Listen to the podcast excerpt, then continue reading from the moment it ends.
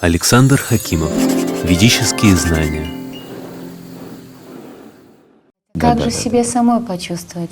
Я как женщина поделюсь с вами, что мне порой я настолько растеряна. Я думаю, я озвучу мысли многих женщин, современных, которые мы уже потерялись. Кто мы? Зачем? а, То есть мы сильные женщины все-таки, или мы все-таки слабые женщины? И где эта сила проявляется? И в чем эта слабость необходима? И это такая растерянность в это время. Видимо, интуитивно мы ощущаем какие-то истинные вещи, к которым нужно стремиться. Но на практике не выходит. Это очень больно. Сила женщины только в любви, согласно ведам.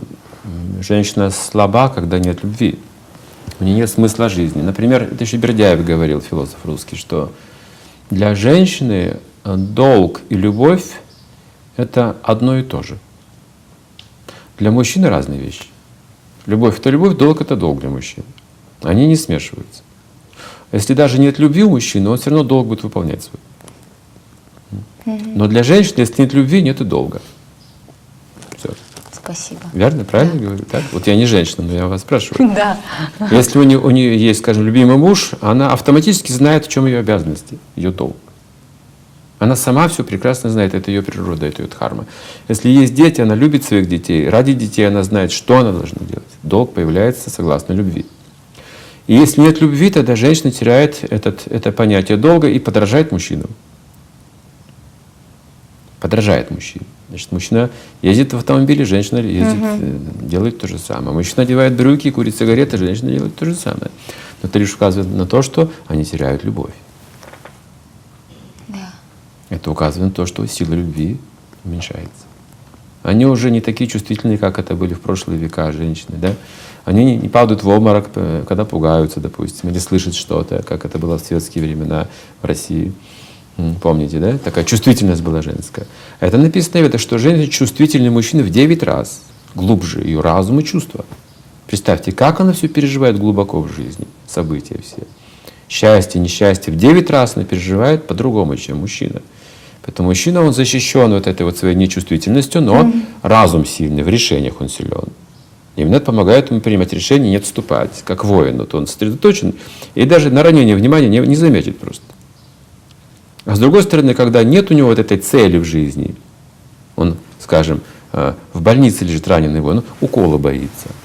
Там он пули не боялся, вот укола испугался, потому что когда нет разума, нет цели, чувства начинают доминировать в нем. мужчине. Женская просыпается, да? Нет, чувственно, не женское в том-то дело, а именно вот а, придурковатое что-то такое, знаете. Что-то такое вот э, животное, похотливое именно. Вот, Вот, я видите, в поняла. чем дело? Я просто примеры То есть мужчина, в если жизни. нет цели в жизни, вот этой вот целеустремленности, он становится таким вот джада, придурковатым. Хорошее слово. Волочится за женщинами, начинает странные вещи говорить, как-то вот все это ведет, как, вот, знаете, экстравагантный такой становится. Недостойный, да, не твердый. Поэтому для мужчины главное это контроль чувств и цель в жизни иметь. И вот в этом помогает ему жена именно.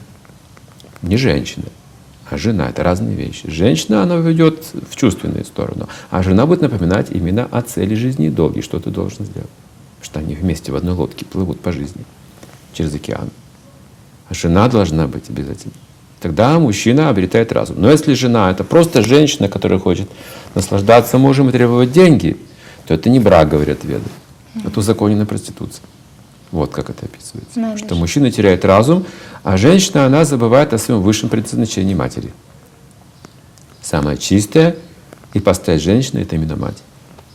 Святое, самое святое. После Бога в Ману Самхиде говорит, поклоняются матери.